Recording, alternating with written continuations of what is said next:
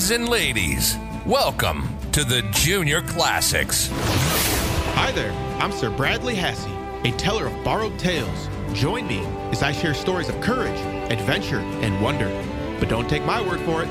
You can find out for yourself on today's Junior Classic. My son, you ought to fast before you go to war. Surround him! Surround him! Run up! Run up! We know you, Manabozho. How it blows! It must be from the south. It was you that killed my grandfather! Manabozho, your enemy has a weak point. Greetings, Junior Scholars. I am Sir Bradley Hasse, guardian of the written word, and your guide through the Junior Classics. Our mission is to safeguard the classics and inspire children to a love of good reading and a real and lasting interest in Western literature and history.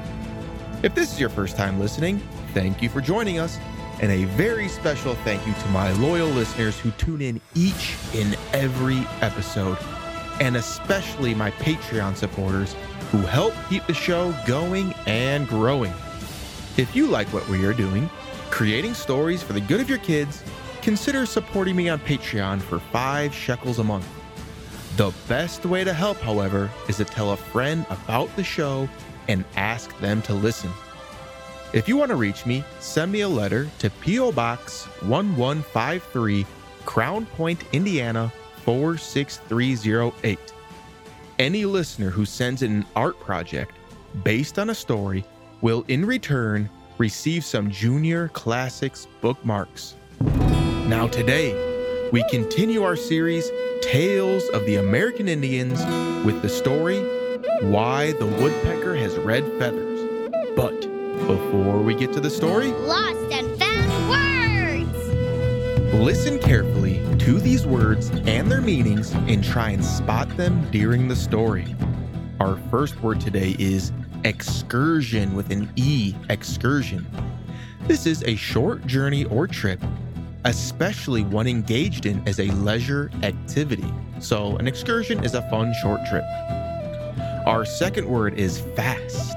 Now, fast not as in quick, but to abstain, to not partake in all or some kinds of food or drink, especially as a religious observance.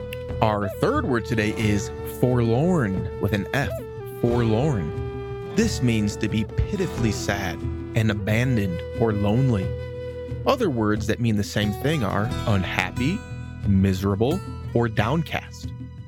Our fourth word is sentinel with an S, sentinel.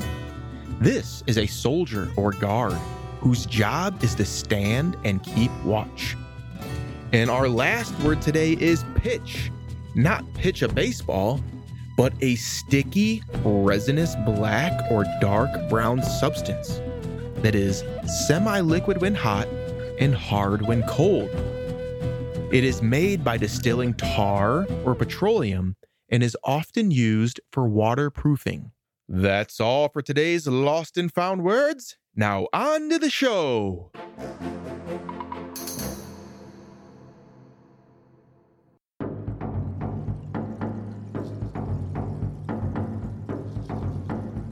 Why does the woodpecker has red scissors? But I a cool craft. When his wounds had all been cured by his grandmother's skill in medicine, Manabozho, as big and sturdy as ever, was ripe for new adventures. He set his thoughts immediately upon a war excursion against the Pearl Feather, a wicked old Manitou living on the other side of the Great Lake who had killed his grandfather. He began his preparations by making huge bows and arrows without number, but he had no arrowheads. At last, his grandmother, Noko, told him that an old man who lived at some distance could furnish him with some, and he sent her to get them. Though she returned with her wrapper full, he told her that he had not enough and sent her again for more. In the meantime, he thought to himself, I must find out the way of making these heads. Instead of directly asking how it was done, he preferred, just like Manabozho, to deceive his grandmother in order to learn what he wanted by a trick. Noko, while I take my drum and rattle and sing my war songs. Do you go and try to get me some larger heads? For these you have brought me are all of the same size. Go and see whether the old man is not willing to make some a little larger.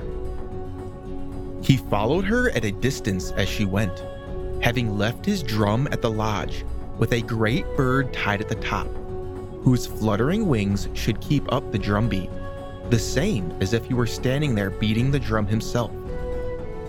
He saw the old workman busy and learned how he prepared the heads.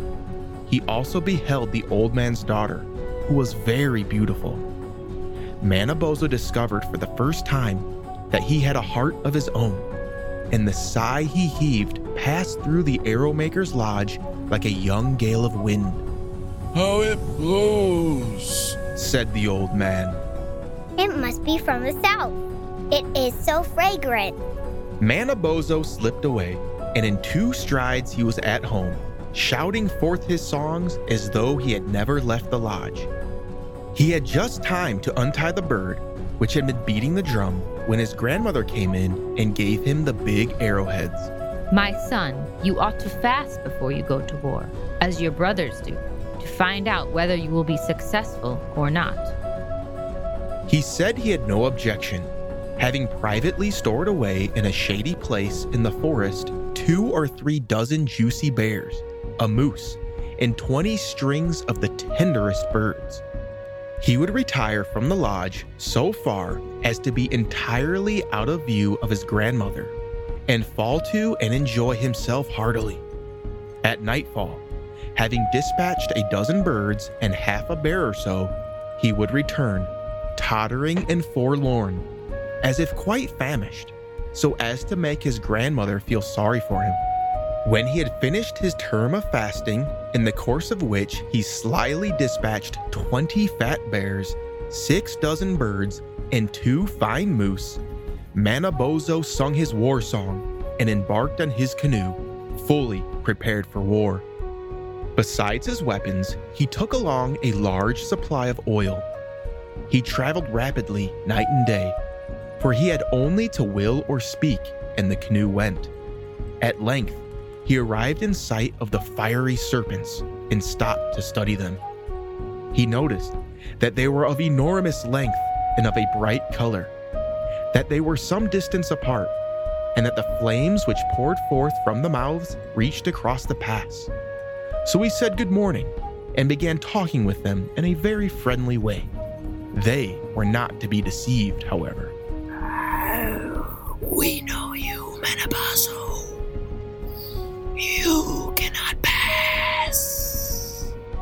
His canoe as if about to go back, he suddenly cried out with a loud and terrified voice.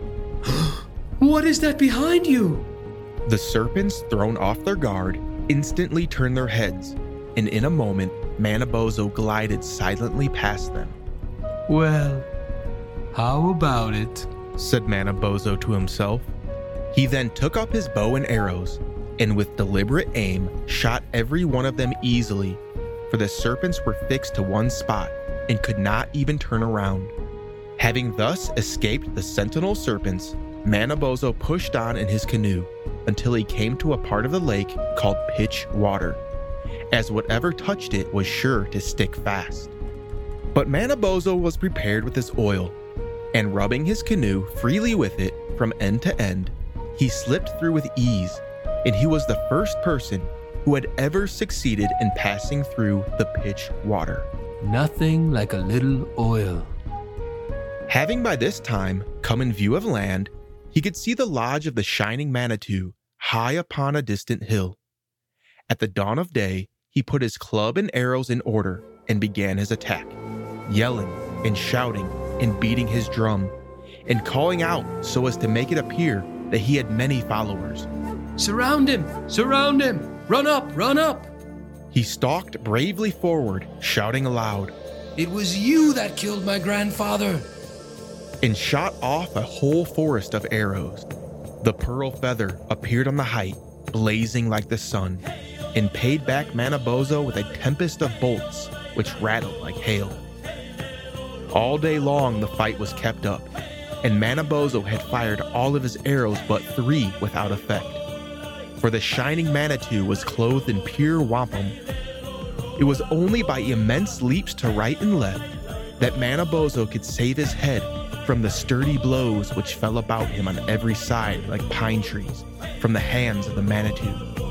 He was badly bruised and at his very wit's end when a large woodpecker flew past and lit on a tree. It was a bird he had known on the prairie near his grandmother's lodge. Manabozho, your enemy has a weak point. Shoot at the lock of hair on the crown of his head. The first arrow he shot only drew a few drops of blood. The Manitou made one or two unsteady steps, but recovered himself. He began to parley, but Manabozho, now that he had discovered a way to reach him, was in no humor to trifle, and he let slip another arrow, which brought the shining Manitou to his knees. Having the crown of his head within good range, Manabozho shot his third arrow, and the Manitou fell forward upon the ground, dead.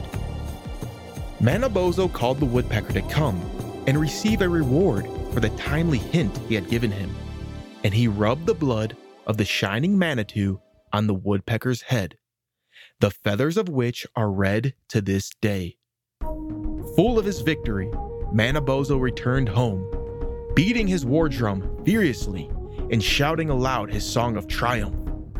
His grandmother was on the shore to welcome him with the war dance, which she performed with wonderful skill for one so far advanced in years.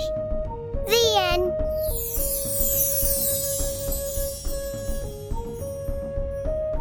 I hope you enjoyed learning how the woodpecker got his red feathers. I really like these American Indian tales. Next time, we'll read about how Manabozho was changed into a wolf. Until next time, I am Sir Bradley Hasse. Be brave, be loyal, and speak the truth.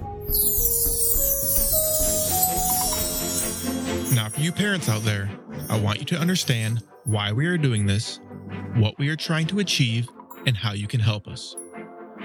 This is a rescue operation to preserve the classics and the wisdom within before it is lost forever.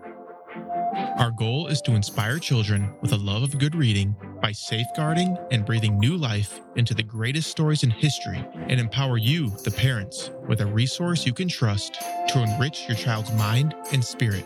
We don't want these stories and the wisdom within to be forgotten, so our children don't have to learn these lessons on their own.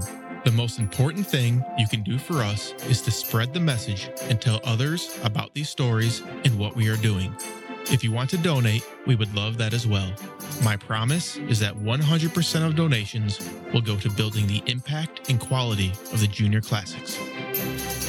If you have feedback and thoughts on how we can do things better, please send an email To Junior Classics Podcast at gmail.com. You're listening to the Junior Classics.